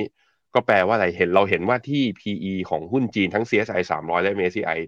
ถูกๆอย่างเงี้ย มันอาจจะถูกไม่จริงก็ได้เพราะกำไรยังถูกปรับประมาณการลงอยู่นะครับ ครับก็เดี๋ยวกลับไปดูภาพนี้อีกสักครั้งหนึ่งนะครับภาพนี้เนี่ยทางแบงก์อเมริกาเขาก็เปิดเผยพร้อมกับข้อมูลเขาบอกตอนนี้ครับ ในฝั่งของการลงทุนในหุ้นของ emerging market นะครับในเดือนกันยายนที่ผ่านมาครับเห็นสัญญาณการหดตัวลงไปประมาณ 9%ขณะที่สัดส่วนการลงทุนนะครับไปเพิ่มในตลาดหุ้นสหรัฐครับตอนนี้เนี่ยเวทของสหรัฐนะครับก็เพิ่มขึ้นมาเเปรียบเทียบกับช่วงก่อนนี้ประมาณ 29%เลยนะครับเข้าไปสู่ระดับ 7%ที่ overweight ครับแล้วก็บอกว่าตอนนี้ตลาดหุ้นสหรัฐนะครับให้ผลตอบแทนดีกว่าตลาดหุ้นทั่วโลกโดยเปรียบเทียบ จากความกังวลครับว่าปีนี้เนี่ยเศรษฐกิจของโลกอาจจะอยู่ในภาวะชะลอตัวต่อไปนะครับแต่ตลาดหุ้นสหรัฐเป็นตลาดที่ค่อนข้างโดดเด่นนะครับมีการปรับตัวขึ้นมาฟื้นตัวทำให้ตอนนี้เงินจำนวนมากก็ไหลเข้าไปลงทุนตลาดหุ้นสหรัฐ นอกจากนี้เนี่ยตลาดก็มองด้วยนะครับว่านักทุนจำนวนหนึ่งครับก็พยายามจะลดความเสี่ยงของพอร์ตการลงทุนไปด้วยนะครับ ก็ไปดูต่อครับ forward PE นะครับออของแต่ละตลาดเนี่ยเป็นยังไงบ้างครับพี่แบงค์ อืมครับผมสำหรับตัว forward PE นะฮะของตลาดตอนนี้ก็โอ้โห NASDAQ อยู่ที่ประมาณ 36 เท่า คือเหมือนเหมือนกับ asset allocator ที่เป็นแบบว่าเป็นคนที่แบบจัดพอร์ตแล้ววางแผนลงทุนทั่วโลกนะมองเห็นแต่ว่า growth อยู่ที่ไหนก็ไปที่นั่น แล้วก็ไม่ค่อยกลัวเท่าไหร่ PE แพงก็ยอมเพราะว่ากำไรมันอยู่ที่นั่นก็คือ NASDAQ นะฮะ ทั้ง NASDAQ Composite แล้วก็ NASDAQ ร้อยถามว่าทำไม NASDAQ ร้อยถึง PE ถูกกว่า เพราะ NASDAQ Composite มันไปรวมหุ้นเทคอาจจะขนาดกลางตัวที่อาจจะกำลังกำไรไม่เยอะ แต่พวกหุ้นเทคจริงๆเนี่ยพวกนี้ยังโอเคอยู่ยังโอเคอยู่ หุ้นไทยเป็นไงบ้าง หุ้นไทยตอนนี้ PE อยู่สิบเจ็ดเท่านะนิฟตี้ของอินเดียเนี่ยประมาณยี่สิบเอ็ดเท่าถ้าหาตัวถูกก็นี่ห่างเสง PE เก้าเท่า แล้วก็มี MSCI ไชน่ากับเวียดนามเนี่ย PE ถูกพอๆกัน ในโซนของการถูกสามไอ้สี่แท่งตรงกลางเนี่ย CSI สามร้อย MSCI ไชน่าห่างเสงและเวียดนาม ถ้าให้เลือกตัวหนึ่งผมซื้อเวียดนาม ได้เรื่องถูกและโอ้โกรธสูง ถ้าในโซนของตัว PE แบบว่าที่เกินสิบห้าเท่าขึ้นไปน่าซื้อใคร ผมคิดว่าผมก็ยังดูที่ NASDAQ อยู่แต่ก็คงจะเป็น NASDAQ ร้อยนะ เพราะว่าเออชอบหุ้น Big Tech มากกว่า AI ผมคิดว่าเป็น real thing อาจจะเป็น hype ในช่วงสั้นตั้งแต่ครึ่งปีที่ผ่านมา แต่ก็ยังมีโอกาสที่ มันยังไม่ได้เห็นเรายังไม่ได้เห็นการใช้ AI ในวงกว้างที่จะทำให้รีดศักยภาพของบริษัท แล้วก็ทำให้กำไรมันเติบโตมาได้ เพราะนั้นปรับฐานลงมาก็ซื้อกันได้นะฮะผมเชื่อในแคมป์ของ Goldman Sachs ว่า recession ที่อเมริกาไม่เกิดนะครับอะในแง่ของ fund flow ครับก็จะเห็นว่าจีนเนี่ยนับตั้งแต่ปีอ่านับตั้งแต่ต้นเดือนสิงหาที่ผ่านมา ที่จีนมีแรงเซลล์ออฟออกมาเนี่ยก็เป็นนักลงทุนต่างชาติครับพี่ปับ๊บที่มีแรงขายออกมาคือ จีนเนี่ยนับตั้งแต่ต้นปีมาคือต่างชาติซื้อเขาเยอะ แต่ซื้อแล้วดันไปไม่ได้ ก็เนี่ยมีแรงปรับขาดฐานลงมาก็มาจากแรงขาย ถามว่ายังมีใครที่ยังต่างชาติยังให้ความมั่นใจแล้วซื้อสุทธิอยู่บ้าง เส้นสีเทาครับพี่ปับ๊บอินเดีย อินเดียไต้หวันเนี่ยต่างชาติมีการขายมาตั้งแต่กลางเดือนกรกฎานะหุ้นไทยเป็นยังไงบ้าง หุ้นไทยเนี่ยขายมาตั้งแต่ต้นปีครับ อันนี้เรารู้อยู่แล้วตอนนี้ เน็ตสุทธิแล้วตั้งแต่ต้นปีเนี่ยขายมาหนึ่งแสนสี่หมื่นล้าน ก็ยังไม่ได้เห็นสัญญาณ ถ้าดูจากฟันโฟคือผมคิดว่าโมเมนตัมตอนนี้เข้าทางไปที่อินเดียมากกว่า ถ้าดูจาก emerging market ในภาพรวมทั้งหมด มีเกาหลีเนี่ยก็เพิ่งจะมีเนี่ยก็แรงก็มีการซื้อเข้ามาเรื่อยๆ น่าสนใจด้วยเช่นเดียวกันนะครับ ครับจากเรื่องของการทำสงครามเทคโนโลยีระหว่างสหรัฐกับจีนไปแล้วนะครับ ในศึกในประเทศเนี่ยก็มีอีกเรื่องหนึ่งที่ หลายหลายคนจับตากันก็คือเรื่องของความมั่นคงนะครับ ในฐานะผู้นำของสหรัฐนะครับของประธานาธิบดีโจไบเดนครับล่าสุดนะครับก็มีข่าวเปิดเผยออกมานะครับ จากประธานสภาผู้แทนราษฎรของสหรัฐนะครับ คุณเควินแมคคาที่ครับออกมาเปิดเผยนะครับ ว่าตอนนี้ทางรัฐสภาของสหรัฐเนี่ยกำลังจะเริ่มต้นกระบวนการนะครับในการเข้าไปตรวจสอบของคุณโจไบเดนแล้วนะครับ ประธานสภาผู้แทนราษฎรสหรัฐ สส เควินแมคคาที่ครับเริ่มต้นกระบวนการไต่สวนเพื่อขอถอดถอน ประธานที่ดีโจไบเดนนะครับถือว่าเป็นความพยายามครั้งล่าสุดของพรรครีพับลิกันที่ครองเสียงข้างมากในสภา ในการถอดถอนประธานาธิบดีโจไบเดนนะครับตัวแทนจากพรรคเดโมแครตครับสสแมคคาร์ธีนะครับออกมาบอกว่าจะมีการเริ่มกระบวนการไต่สวนเพื่อขอถอดถอนประธานาธิบดีโจไบเดน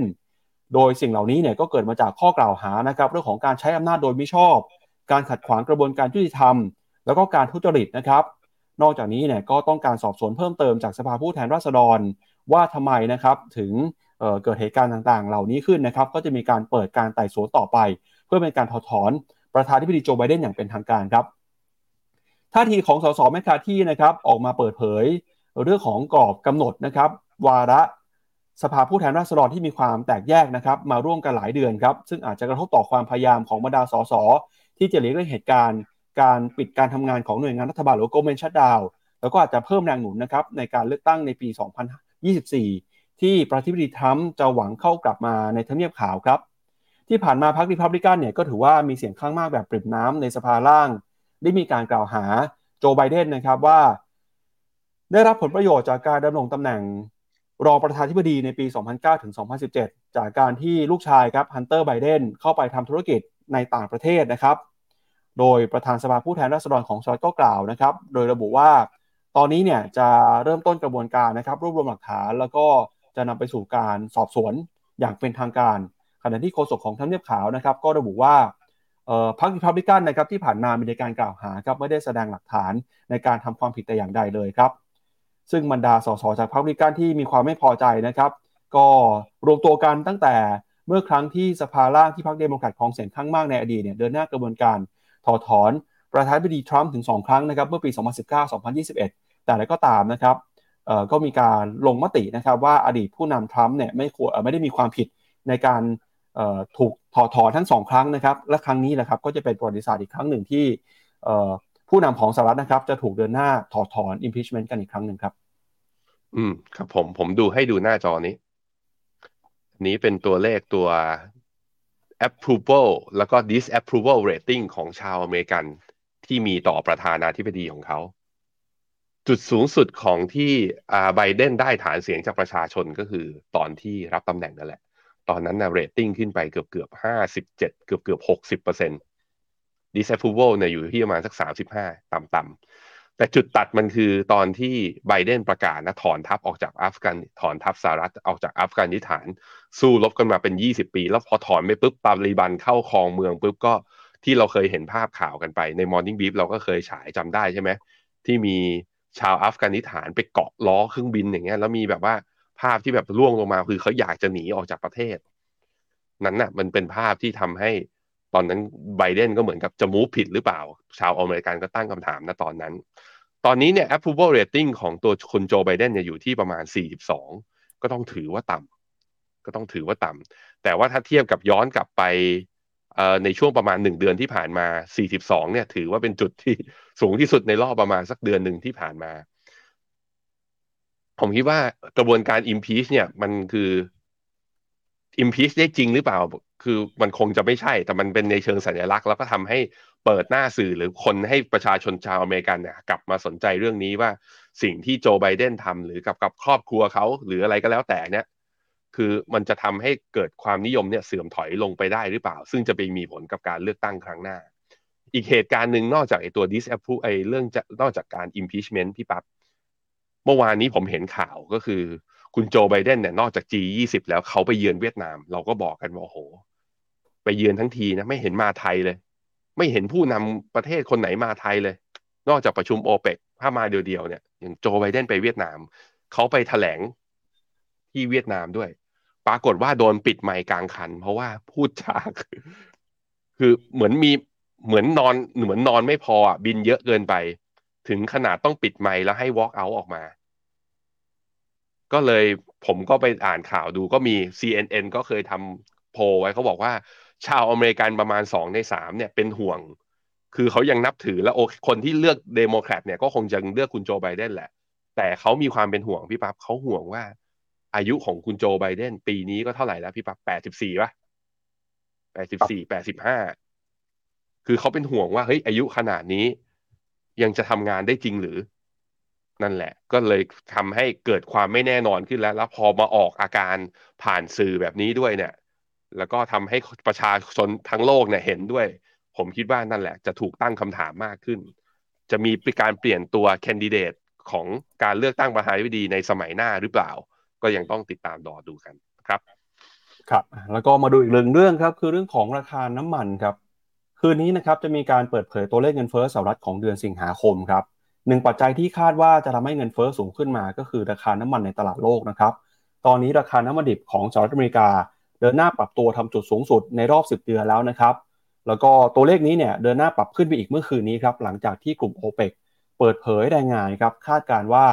อุปทานความต้องการน้ำมันเนี่ยจะแข็งแกร่งนะครับขอไปฮะอุปสงค์นะครับความต้องการใช้น้ำมันจะแข็งแกร่ง แล้วก็อุปทานหรือว่ากำลังในการผลิตน้ำมันของโลกเนี่ยจะลดลงไปมากกว่าที่คาดไว้ครับ โอเปกออกมาคาดการณ์นะครับ บอกว่าดีมานครับของตลาดโลกจะยังคงขยายตัวอย่างต่อเนื่องในปีนี้นะครับ แล้วก็ถึงปีหน้าเลยครับ เนื่องจากมีสัญญาณบ่งชี้ว่าเศรษฐกิจของประเทศขนาดใหญ่ มีความแข็งแกร่งมากกว่าที่คาดการไว้ โดยโอเปกคาดว่าอุปสงค์นะครับความต้องการใช้น้ำมันในตลาดโลกปีหน้า จะเพิ่มขึ้นอีก 2.25 ล้านแบเรลต่อวัน ขณะที่นะครับการผลิตน้ำมันครับก็ถือว่าตึงตัวนะครับมากกว่าที่คาดการไว้ในเบื้องต้น ทั้งจากการที่กลุ่มโอเปกนะครับนำมาโดยซาอุดิอาระเบีย ตัดสินใจลดกำลังการผลิตน้ำมันโดยสมัครใจ วันละ 1 ล้านแบเรลต่อวันจนถึงสิ้นปีนี้นะครับแล้วก็รัสเซียเองก็บอกว่าจะลดกำลังการผลิตนะครับลดการส่งออกน้ำมันไปยังตลาดโลกวันละ 3 0 0 0 0 0บาร์เรลต่อวันครับส่วนปัจจัยอื่นนะครับที่เข้ามาสนับสนุนนะครับเรื่องของคาดการเกี่ยวกับประสงค์ประทานของตลาดเนี่ยก็มีทั้งเรื่องของเศรษฐกิจนะครับเทียนสัญญาณการฟื้นตัวได้ดี นอกจากนี้นะครับตลาดก็จับตากันกับการเปิดเผยตัวเลขสต็อกน้ำมันดิบของสหรัฐด้วย ที่นักวิเคราะห์ก็คาดว่าสต็อกน้ำมันดิบของสหรัฐนะครับจะลดลงไปอีกนะครับประมาณ 2 ล้านบาร์เรล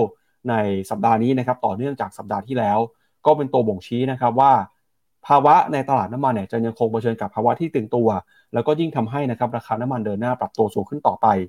เราเคยวิเคราะห์กันนะครับก่อนหน้านี้บอกว่ามีนักวิเคราะห์หลายเจ้า คาดการณ์ว่าราคาน้ำมันปีนี้เนี่ยอาจจะมีโอกาสขึ้นไปทะลุ 100 ดอลลาร์ต่อบาร์เรลก็ได้ ตอนนี้นะครับขึ้นไปแต่ประมาณ 92 ดอลลาร์แล้วนะครับเหลือ8ดอลลาร์เอง ก็ไม่ใกล้ไม่ไกลแล้วครับมีโอกาสเห็นหรือเปล่า เดี๋ยวต้องมาดูกันจากกลุ่มโอเปกครับโอเปกเขา forecast เท่าไหร่นะ shortfall ไตรมาสสี่ประมาณ 3.3 ล้านล้าน ถ้าดูจากไอการลดกำลังการผลิตนะตั้งแต่ต้นปีที่ผ่านมาที่ประกาศมาเพิ่มเติมอีก 1 ล้านเนี่ยขยายจากเดือนกันยาไปถึงสิ้นปีเนี่ยตอนนี้คือ OPEC Plus เนี่ย squeeze supply ออกมา นับตั้งแต่ตอนต้นปี 2021 นะ ลดลงไปแล้วประมาณ 3 ล้านบาร์เรลต่อวันนะ จากกำลังการผลิต ก่อนหน้าเนี้ยก่อนหน้าโควิดที่ผ่านมา แล้วก็ยังแล้วก็ยัง squeeze แบบนี้อยู่ มันแสดงให้เห็นว่าคือมุมหนึ่งก็คือพยายามสร้างราคา แต่มันก็ต้องมีเหตุผลในเชิงของ demand ด้วยเหมือนกันว่า demand มันหายไปจากที่ไหนอะเดี๋ยวเราไปดูกราฟทีละอันกัน เราจะได้เห็นเข้าใจภาพอะพี่ปั๊บดูทางฝั่ง demand หน่อยว่า demand เขาเป็นยังไงอะพี่ปั๊บก่อน อ่าอันนี้อันนี้อันนี้ให้เห็นเห็นไหมนับตั้งแต่ปี 2021 ที่ผ่านมาเนี่ย คือลดกำลังการผลิตไปนะ 3.3 ล้านบาร์เรลต่อวัน เนี่ยจนถึงสิ้นปีไตรไตรมาสสี่ลดไปเยอะนะ ถ้าคือถ้าคิดว่าน้ำมันจะหมดโลกอะทำไมไม่รีบๆเอาออกมา แสดงว่ามันอาจจะยังไม่หมดจริงหรือเปล่า อันนี้ก็อีกมุมหนึ่งนะฮะอีกหน้าหนึ่งพี่ปั๊บขอหน้าหน้านี้ครับ อะสามสิบเอ็ดอะใช่ มุมหนึ่งก็คือยุโรปเนี่ยเป็นเขาเรียกว่าเป็น consumption เป็นผู้บริโภคแล้วก็ใช้ก๊าซธรรมชาติเนี่ยหลักๆเลยของโลกอีกเจ้าหนึ่ง ก็จะเห็นว่านับตั้งแต่ปี คืออันเนี้ย มันจะมีเส้นค่าเฉลี่ยของปี 2016 ถึงปี 2020 คือก่อนวิกฤตโควิดเนี่ย อันนี้คือ gas demand ของทางภาคอุตสาหกรรม จะเห็นว่านับตั้งแต่ต้นปี 2022 จนถึงปัจจุบันมาเนี่ย คือดีมาหรือว่าความต้องการใช้แก๊สธรรมชาติในแง่ของภาคอุตสาหกรรมนั้น ไม่เคยกลับไปสู่ค่าเฉลี่ยเลย อันนี้มันเป็นที่มาที่ว่าเศรษฐกิจยุโรปเขาชะลอไง แล้วก็มีดีมามันค่อนข้างอ่อนแอ ในภาคการผลิตมันเลยมีการลดกำลังการผลิตการใช้ก๊าซธรรมชาติจึงลดลง อันนี้จึงเป็นสาเหตุส่วนหนึ่งครับว่าดีมานมันหายไปทางฝั่งยุโรปนั่นเองครับในแง่ของตัวครูดออยราคาจะเป็นอย่างไรบ้างตอนนี้ก็อยู่แถวๆประมาณสักแปดสิบแปดเก้าสิบเหรียญใช่ไหมสำหรับ WTI ตรงนี้ก็ยังเป็นระดับที่อยู่ในระดับที่สูง แล้วก็แปลว่าตัวราคาไอเงินเฟ้อเนี่ยจะยังมีโอกาสที่จะยังไม่ลงเร็วก็ได้ ตรงจุดนี้ก็จะมีผลต่อการนโยบายการขึ้นดอกเบี้ยของเฟดด้วยเช่นเดียวกันนะครับครับ ก็จากสถานการณ์เศรษฐกิจนะครับของสหรัฐแล้วก็เรื่องของน้ำมันไปแล้วครับพาคุณผู้ชมไปดูเพิ่มเติมนะครับกับเศรษฐกิจของเวียดนามหน่อยฮะว่าล่าสุดนะครับมุมมองของนักวิเคราะห์มองเป็นยังไงบ้างนะครับ แล้วก็ช่วงนี้ตลาดหุ้นเวียดนามก็ยังคงเป็นหนึ่งตลาดที่มีการปรับตัวขึ้นมาร้อนแรงนะครับ เดี๋ยวไปดูสถานการณ์เศรษฐกิจของเวียดนามกันหน่อยครับ ล่าสุดนะครับ มุมมองของสำนักข่าวต่างประเทศครับเขามาวิเคราะห์กันเขาบอกว่าเศรษฐกิจเวียดนามเนี่ยแม้ว่าจะเห็นสัญญาณการชะลอตัว แต่ถ้าไปดูแนวโน้มเนี่ยก็ยังคงพบว่าเวียดนามนะครับมีความแข็งแกร่งมากกว่าเศรษฐกิจโดยเฉลี่ยของโลกนะครับ โดยล่าสุดครับ IMF ครับคาดว่าปีนี้เศรษฐกิจของเวียดนามจะชะลอตัวลงมา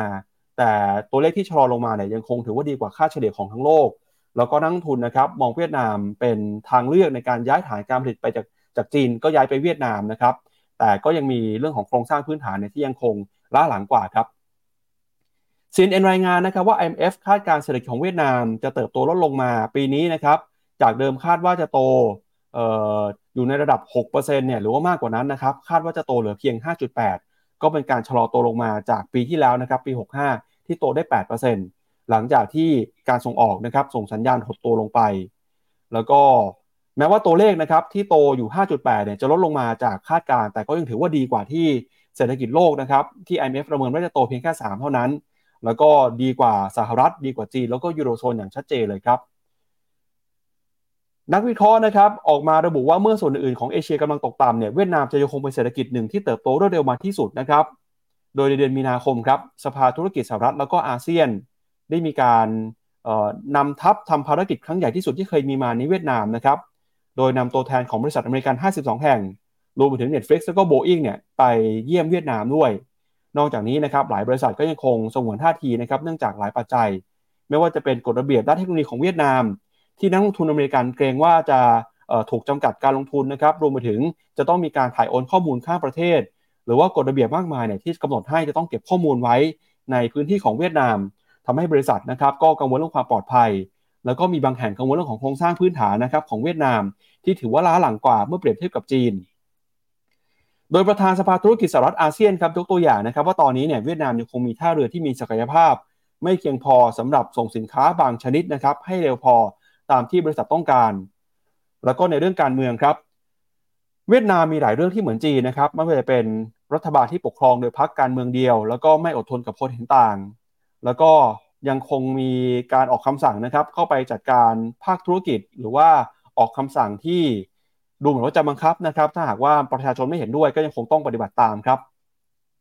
แล้วก็เวียดนามนะครับเป็นตัวเลือกที่ตอนนี้ถือว่าโดดเด่นนะครับ เป็นตัวเลือกที่ถือว่าราคาถูกถ้าหากว่าเปรียบเทียบกับจีนในหลาย ๆ ภาคส่วนนะครับ แต่การจะย้ายฐานการผลิตจากจีนไปเวียดนามก็ยังไม่ง่ายเช่นกัน ก็ดูเหมือนว่าหลาย ๆ ประเทศนะครับ พยายามจะเข้าไปให้น้ำหนักแล้วก็มองเวียดนามมากขึ้น สะท้อนได้จากการที่ผู้นำของสหรัฐนะครับคุณโจไบเดน ก็ตัดสินใจเดินทางไปเยือนเวียดนาม หลังจากการประชุม G20 เสร็จสิ้น แล้วก็มีการพูดคุยนะครับเรื่องของการแสวงหาความร่วมมือเป็นหุ้นส่วนทางยุทธศาสตร์กับเวียดนามด้วยนะครับ ตอนนี้เวียดนามก็ถือเป็นประเทศที่มีความน่าสนใจนะครับ จากนักลงทุนทั่วโลกครับ อืม ครับผม อะ เราไปดูกราฟกันหน่อย GDP forecast ของตัวเวียดนามนะครับปี 2023 เนี่ยอยู่ที่ 5%ปี2024 จะดีกว่าปีนี้นะอยู่ที่ประมาณ 6.4%และที่ 6.4%เนี่ยมีเพิ่งจะมีการปรับลดประมาณการ ถ้าในช่วง 3 เดือนที่ผ่านมาเพิ่งปรับลดมาแค่ครั้งเดียวเองนะฮะเพราะฉะนั้นก็ยังมีการตาการเติบโตที่สูงอยู่ ถามว่าทำไมไบเดนถึงต้องไปเยือนเวียดนามทำไมเวียดนามถึงน่าสนใจ ก็อยู่ในเขตการค้าเสรีสองไอ ข้อตกลงการค้าเสรีที่ใหญ่ที่สุด2เจ้าใช่ไหมแล้วก็ดูถ้าดูยอดการส่งออกเนี่ยเวียดนามก็ตอนนี้อัตราการเติบโตของการส่งออกเนี่ยถ้าเทียบเป็นมูลค่าเนี่ยเรียกว่าเมื่อนับตั้งแต่ปี 2006นะคืออัตราการเติบโตสูงสุดเลยในบรรดา emerging market เนี่ยด้วยกันทั้งหมดนะครับ ไปที่หน้า 37 พี่ปั๊บอีกหน้าหนึ่ง อันนี้ก็น่าสนใจก็คือว่า ตลาดส่งออกที่ใหญ่ที่สุดของเวียดนามคือใคร ปรากฏว่าไม่ใช่ประเทศทางฝั่งเอเชียด้วยกันเอง แต่เป็นอเมริกาฮะตอนนี้มูลค่าเนี่ยขึ้นไปแถวๆประมาณสักร้อยยี่สิบห้า billion US dollar คู่ค้าอันดับหนึ่งของเวียดนามนะคืออเมริกา อันดับสองคือจีนฮะจีนอยู่ที่ระดับประมาณแปดสิบ billion US dollar และรองลงมาคือเกาหลีกับญี่ปุ่น เกาหลีนี่เข้าไปลงทุนในเวียดนามเยอะเหมือนกันนะแต่กลายเป็นว่าเข้าไปลงทุนแต่สินค้าส่งออกที่ไปเยอะที่สุดเนี่ยไปที่อเมริกานั่นแหละฮะ เห็นเวียดนามแล้วก็อิจฉานะการเติบโตของเศรษฐกิจของเขาน่าจะยุงพุ่งเป้าอย่างเงี้ยในระดับประมาณ 5% 6%จีนทำได้ไม่ได้หรือเปล่าไม่รู้แต่เวียดนามเนี่ยในระดับการเติบโตของ GDP 5%ระยะยาว น่าจะยังทำได้อย่างน้อยๆอีก 5-6 ปีข้างหน้านะครับครับมาดูที่เศรษฐกิจไทยบ้างครับ ต้องมาลุ้นกันนะครับ วันนี้จะมีการประชุมคอรมอด้วยครับพี่แบงค์แล้วก็น่าจะเห็นนโยบายกระตุ้นเศรษฐกิจสำคัญนะครับทยอยออกมาตั้งแต่วันนี้เป็นต้นไปแล้วนะครับ ก็เดี๋ยวไปดูคอมเมนต์คุณผู้ชมก่อนนะครับเดี๋ยวไปดูกันว่าวันนี้คอรมอมีการประชุมมีวาระไหนที่สำคัญบ้างครับ อืมครับ ผม สวัสดีทุกคนนะครับ คุณสมชัยบอกว่าเกิดอะไรขึ้นเมื่อวานเมื่อวานนี้ไอ้วันนี้เวียดนาม เมื่อวานนี้ดีดสองเปอร์เซ็นเวียดนาม ไม่เจอข่าว ไอ้วันที่มันลบหนึ่งจุดสี่ก่อนหน้าเนี่ยก็คือวันจันทร์เนี่ยก็ไม่ได้มีข่าวอะไรนะครับ คุณโอมเขาบอกว่าติดตามรายการมาสองปีก็ยังกังวล recession กันมาตลอดเลยจริง ไม่รู้ทำกังวลแล้วทำไมมันยังไม่เกิดสักทีใช่ไหมคือตัวเลขเศรษฐกิจของอเมริกาในหลาย ๆ มิติมันอ่อนแอ แต่ว่ามันก็ในหลาย ๆ มิติมันก็บอกว่ามันสามารถรอดได้ มันก็เลยแบบสลับกันไปอย่างนี้นะฮะคุณเปาให้ความเห็นน่าสนใจนะคนมอง Apple เหมือนเป็นเครื่องแสดงสถานะสังสังคม อืม ผมว่ามันเป็นหนึ่งในปัจจัยแต่ไม่ได้เป็นอย่างนั้นทั้งหมด แต่ก็มีส่วนก็คือ บางทีเราซื้อสินค้าแบรนด์เนาะมันก็เพราะอะไรเราถึงซื้อล่ะเออใช่ไหม คุณกุ๊กไก่ตอนจะบอกว่าตอนนี้เหลือแค่เวียดนาม อินเดียเองก็เป็นความหวังอำเภอ เสียดายนะ ไม่ได้ซื้ออินเดียผมเนี่ย คือมีซื้อแล้วก็ขายออกไปก่อนหน้านี้แล้ว แล้วก็ตอนนี้ก็ไม่ได้มี exposure เหมือนกัน แต่ว่าอินเดียนี่น่าสนใจจริง ๆ คุณเจษมีฝากความเห็นไว้นะเขาซื้อเมกะเทนตอน IPO บวก 44%แล้วก็เพิ่งใส่ตัว MEGA10 RMF ไปไม้หนึ่งนะ บวกไป 6%นะใครที่สนใจนะ MEGA10ซื้อได้ผ่านแพลตฟอร์ม Finnomena ดูกันยาวๆไปนะครับ คุณอภัยนี่ บอกตลาดขายของเบอร์เบอร์หนึ่งเบอร์สองมีปัญหากันตลาดของเบอร์รองๆก็เลยหวานเจี๊ยบใช่ครับ อันนี้เป็นโอกาสของประเทศอื่น ๆ ในการที่จะแบบเฉิดฉายขึ้นมาณตอนนี้อะไปดูข่าวในประเทศกันครับพี่ปั๊บครับก็วันนี้นะครับจะมีการประชุมคอรมอนัดแรกของคุณเศรษฐาครับมีหลายเรื่องนะครับที่ตลาดจับตารอ โดยพ้องยิ่ง มาตรการกระตุ้นเศรษฐกิจนะครับไม่ว่าจะเป็นเรื่องของวาระเงินดิจิทัลลดราคาพลังงานอัดงบนะครับ45,000 ล้านหนุนพักหนี้เกษตรกรแล้วก็กลุ่มปัญหานี้รื้อรังนะครับรวมไปถึงความชัดเจนเรื่องของวีซ่าเปิดรับนักท่องเที่ยวจีนด้วยนะครับโดยวาระที่สำคัญนะครับก็มีตั้งแต่เรื่องที่1นะเรื่องของโครงการดิจิทัลวอลเล็ตหนึ่งหมื่นบาทนะครับโดยจะเริ่มต้นในเดือนกุมภาพันธ์ปี 2567 แล้วก็กระทรวงการคลังเนี่ยจะนำเข้าคอรมอเพื่อขอความเห็นชอบ ในหลักการนะครับให้เดินหน้าโครงการนี้ทันทีเลยครับ โดยสำหรับแหล่งเงิน 560,000 ล้านบาทเนี่ยที่จะใช้ในการดำเนินการนะครับ เบื้องต้นก็บอกว่าจะประกอบไปด้วย แหล่งเงินที่มาจากการจัดเก็บภาษีนะครับที่เพิ่มขึ้นในปี 67 ประมาณ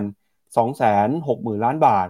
แล้วก็มีเงินภาษีเงินได้นะครับนิติบุคคลภาษีมูลค่าเพิ่ม ที่คาดว่าจะได้เพิ่มจากมาตรการดิจิทัลอีกประมาณ 1 0 0 0 0 ล้านบาท รวมไปถึงนะครับการลดค่าใช้จ่ายแล้วก็การเพิ่มประสิทธิภาพจากงบประมาณส่วนอื่น ประมาณ 1 1 0 0 0 0 ล้านบาท รวมไปถึงการ ดึงงบประมาณหน้าส่วนในการอื่นนะครับที่ซ้ำซ้อนมาใช้จ่ายในโครงการนี้แทน คิดเป็นเงินอีก 90,000 ล้านบาทนะครับ อันนี้ก็รวมๆกันเนี่ยจะได้เงิน 560,000 ล้านบาท เพื่อมาใช้ในงบประมาณนี้นะครับมาตรการที่2ครับคือการลดราคาค่าพลังงานน้ำมันแล้วก็ไฟฟ้านะครับ โดยจะเสนอนะครับลดราคาน้ำมันดีเซล โดยสูงสุดเนี่ยอาจจะลดลงถึงลิตรละ 2 บาทครับเพื่อให้ราคาน้ำมันดีเซล ลดลงมาเหลือลิตรละ 30 บาท โดยจะใช้กลไกของกองทุนน้ำมันเข้ามากำกับดูแล แล้วก็มาตรการลดค่าไฟฟ้านะครับคอรมอจะลดค่าไฟฟ้าอีก 20 สตางค์ต่อหน่วยครับ ส่วนมาตรการอื่นนะครับก็มีมาตรการนะครับเรื่องของการหนุนพักหนี้เกษตรกร 3 ปีครับ ก็บอกว่าจะมีการจัดสรรงบประมาณนะครับพักหนี้เกษตรกรทั้งเงินต้นแล้วก็ดอกเบี้ย 3 ปี โดยรัฐบาลจะตั้งงบประมาณชดเชยนะครับให้สถาบันการเงินเนี่ยเข้ามาดูแลในเรื่องนี้นะครับ แล้วก็รวมไปถึงครับ ก็มีมาตรการนะครับ เตรียมพร้อมรับมือกับเอลนินโยมาตรการฟรีวีซ่านะครับ ที่บอกว่าจะสนับสนุนการท่องเที่ยว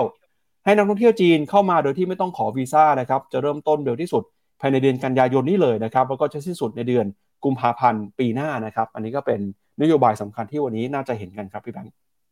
อืมครับผมในแง่ของนักลงทุนนะนักวิเคราะห์ในตลาดทุนเนี่ยก็มองว่ามาตรการพวกนี้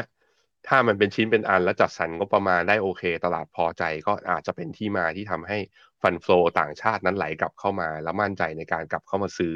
หุ้นไทยเราก็ได้ อันนี้ก็เป็นความเห็น แต่ว่าถ้าเอาตรงๆเลยจนถึงตรงนี้เนี่ย มาดูหน้าจอผมก็จะเห็นว่านักทุนต่างชาติยังขายอยู่นะ สุดทธิตั้งแต่ต้นปีเนี่ยหนึ่งแสนสี่หมื่นห้าพันล้าน ถ้ารายเดือนนับตั้งแต่วันที่หนึ่งกันยาจนถึงเมื่อวานนี้เนี่ย ขายอยู่หนึ่งหมื่นล้าน เมื่อวานนี้ถึงแถลงนโยบายอะไรกันมานะต่างชาติก็ยังขายสุทธิอยู่นี่ยังขายอยู่เยอะด้วยเจ็ดเจ็ดร้อยเจ็ดสิบล้าน นั้นต่างชาติยังไม่กลับเข้ามาครับ ทุกคนพาไปดูที่ค่าเงิน มาดูย้อนกลับมาดูที่ตัวค่าเงิน บาทกำลังจะกลับมาแข็งหรือยังไม่ฮะเช้านี้อยู่ที่สามสิบห้าจุดหกก็คือยังอยู่ในจุดที่อ่อนที่สุด ถ้าปิดที่ราคานี้นะนี่คือจุดที่บาทอ่อนค่ามากที่สุด นับตั้งแต่ปีต้นปีสองพันยี่สองมาทีเดียว นั้นเรายังไม่เห็นสัญญาณฟันโฟต่างชาติไหลกลับเข้ามา ผมคิดว่าหุ้นไทยยังต้องรอครับพี่ปั๊บครับเอาละครับ ก็ลุ้นกันนะครับกับการเติบโตของหุ้นไทยนะครับ ก็ขอบพระคุณคุณผู้ชมนะครับ ที่วันนี้อยู่เป็นเพื่อนกันติดตามกัน แล้วก็คอมเมนต์เข้ามาพูดคุยกันนะครับ วันนี้ก็หลายๆคอมเมนต์นะครับน่าสนใจแล้วก็มีประโยชน์นะครับ ก็ยังไงพรุ่งนี้กลับมาเจอกันใหม่นะครับสำหรับรายการข่าวเช้ามานึ่งบีฟวันนี้เราสองคนแล้วก็ทีมงานลาไปก่อนนะครับ วันนี้สวัสดีครับ สวัสดีครับ ในโลกของการลงทุนทุกคนเปรียบเสมือนนักเดินทาง คุณหลักเป็นนักเดินทางสายไหน มีเงินแต่ไม่มีเวลา เลยไม่รู้ว่าจะเริ่มต้นเส้นทางสายการลงทุนยังไง วันนี้มีคำตอบกับ p h e n o m e n a e x c l u s i v e บริการที่ปรึกษาการเงินส่วนตัว ที่พร้อมช่วยให้นักลงทุนทุกคนไปถึงเป้าหมายการลงทุน สนใจสมัครที่ f i n o m e f i n o m e n a e x c l u s i v e หรือ line at f i n o m e n a p o r t คำเตือน ผู้ลงทุนควรทำความเข้าใจลักษณะสินค้า เงื่อนไขผลตอบแทน และความเสี่ยงก่อนตัดสินใจลงทุน